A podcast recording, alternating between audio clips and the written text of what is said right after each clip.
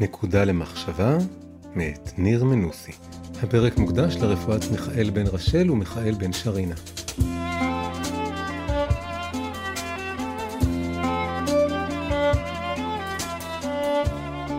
פרשת וישלח, סוד הקדמה היהודית. המלך מת, יחי המלך. קריאה זו נשמעת במדינות המונרכיות בכל אימת שמתחלף השלטון. כוחו של המשפט הזה הוא בכך שברגע הראשון הוא נדמה כסותר את עצמו. רק לאחר רגע אנחנו מבינים ששני המלך שבו מתארים בעצם שני אנשים שונים. הפרדוקסליות לכאורה הזו היא מכוונת, היא נועדה להדגיש את המוחלטות שבמעבר השלטוני. ברגע שהמלך הקודם מת, קיומו כמו נמחה ונשכח, ומעתה המלך החדש הוא המלך, בה"א הידיעה, השליט האחד והיחיד, שאין להעלות על הדעת שמישהו אחר אי פעם התהדר בתואר שלו. ניתן לראות בסיסמה הזו קוריוז ותו לא, אך למעשה הדינמיקה הזו של מחיקת העבר ופתיחת דף חדש מוטבעת עמוק מאוד בתרבות המערבית, והיא מהווה את אחד ההבדלים היסודיים ביותר בינה לבין היהדות. אחרי שאנחנו נפרדים מעשיו, התורה מונה את שמות האלופים והמלכים העתידים לצאת ממנו. בשלב מסוים מופיעה רשימה של המלכים אשר מלכו בארץ אדום לפני מלוך מלך לבני ישראל. כאשר על כל אחד מהם כתוב שהוא מת, ומיד לאחר מכן שהמלך הבא מלך תחתיו. לפי המסורת הפרשנית שלנו, אדום היא, רומא היא תרבות המערב. לאור זאת ניתן לראות בתיאור מלכי אדום רמז לדפוס חוזר המאפיין את תרבות המערב. ההיסטוריה המערבית משובצת מהפכות המבקשות לנפץ את כל מה שבא לפניהן ולכונן סדר חדש, סדר שמבטיח לפתור את כל הבעיות של הדור הקודם עד שהמהפכה הבאה באה ומנפצת אותו. יש לכך דוגמאות רבות. את התרבות הנהנתנית של יוון ורומא החליפה התיאולוגיה הנוצרית, הדוגלת בסגפנות וחיי פרישות. רק כדי שאותה תחליף ברבות הימים החילוניות המקדשת מחדש את הטבע והגוף. המהפכה הצרפתית העלתה לגרדום את כל נאמני המשטר המלוכני הישן, אך במהרה הידרדרה לשלטון טרור שהיה עליו ליפול בטרם יהפוך לדמוקרטיה. המהפכה הקומוניסטית הפילה את משטר הצארים ההיסטורי, אך הפכה גם היא לדיקטטורה אימתנית, שבבוא היום קרסה והתמוטטה. דינמיקת ה"וימות" וה"ימלוך" אפילו נמצאת בתולדות המדע, האמנות והתרבות. אנטיתזות מפריחות תזות, פרדיגמות חדשות מחליפות את הישנות, הזרמים חדשניים יורשים זרמים מיושנים. ובכל פעם יש הרגשה שהנה הגענו לשיא, למילה האחרונה הסופית. אפילו עכשיו בדור שלנו אנחנו עדים למספר מהפכות כאלה שבאות לנתץ את העבר. בשיכרון חושים אימץ העולם את טכנולוגיית הסמארטפונים החדשה. מזדרז לצייד כל ילד בחלון הצצה פרטי משלו אל כל סרטי העולם. ורק כעת מתחיל להבין את הנזקים שבדבר, ועושה צעדים אחורה לפיתוח מנגנוני בקרה וסינון, דברים כמו יוטיוב קיז וכדומה. המהפכה המינית ניפצה כמעט את כל המוסכמות והאיסורים סביב המוסר המיני, וכעת החברה צריכה להתמודד עם ילדים שנחשפים לפורנוגרפיה, עם מגפת בדידות ועם גל מתלוננות מי-טו שבאות חשבון עם המטרידים שלהן.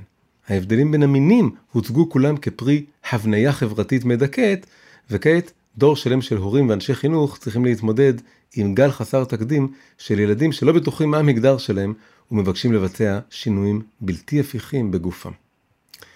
ניתן לראות את הדפוס הזה כבר בעשיו עצמו. ברגע של עייפות הוא בז לבכורה ומוכר אותה בעבור נזיד עדשים, וזמן מה אחרי זה מתחרט ומשכנע את עצמו שבעצם רימו אותו. רגע אחד הוא מכבד את אבא שלו ומביא לו מטעמים, ומיד אחרי זה כבר מתכנן מה הוא יעשה אחרי שהוא ימות. יום אחד הוא רוצה להרוג את יעקב, בהמשך הוא מתחבק עמו באהבה ומציע לו שיגורו ביחד. המהפכנות המערבית שורשה באופי ההפכפך של המייסד שלה. אל מול עשיו ניצב יעקב, שמגלים גישה אחרת.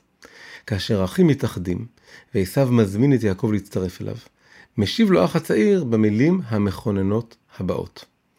אדוני יודע כי הילדים רכים, והצאן והבקר עולות עליי.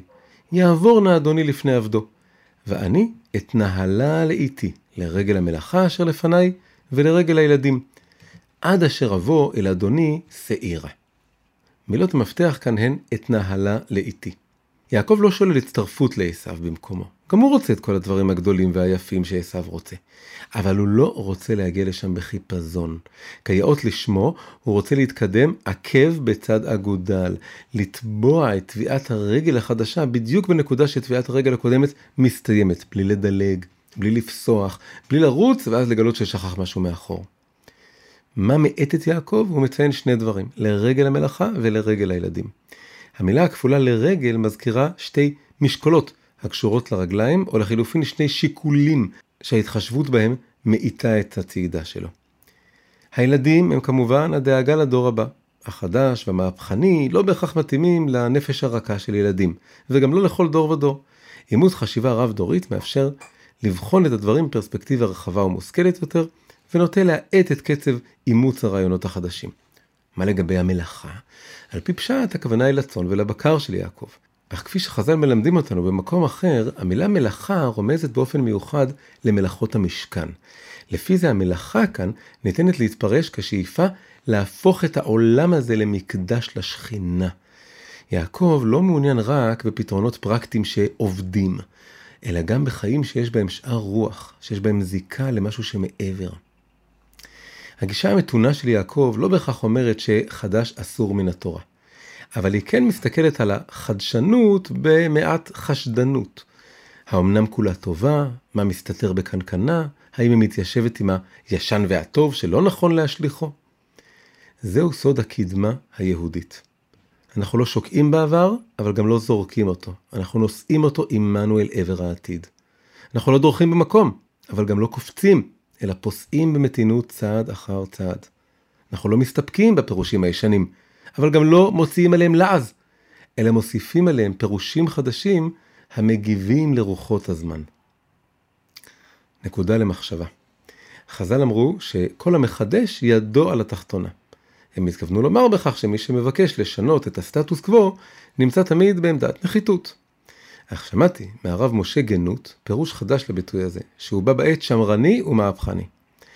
כל מי שרוצה לחדש צריך להניח את ידו על השכבה התחתונה והקדומה ביותר של הבניין, ובאמצעותה להרים את כל הבניין מעלה.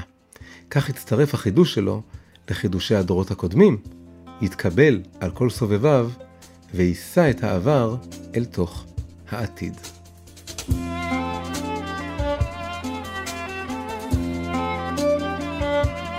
שלום, אם נהניתם מהפרק הזה, אשמח אם תעשו לו לייק וכן מנוי לערוץ.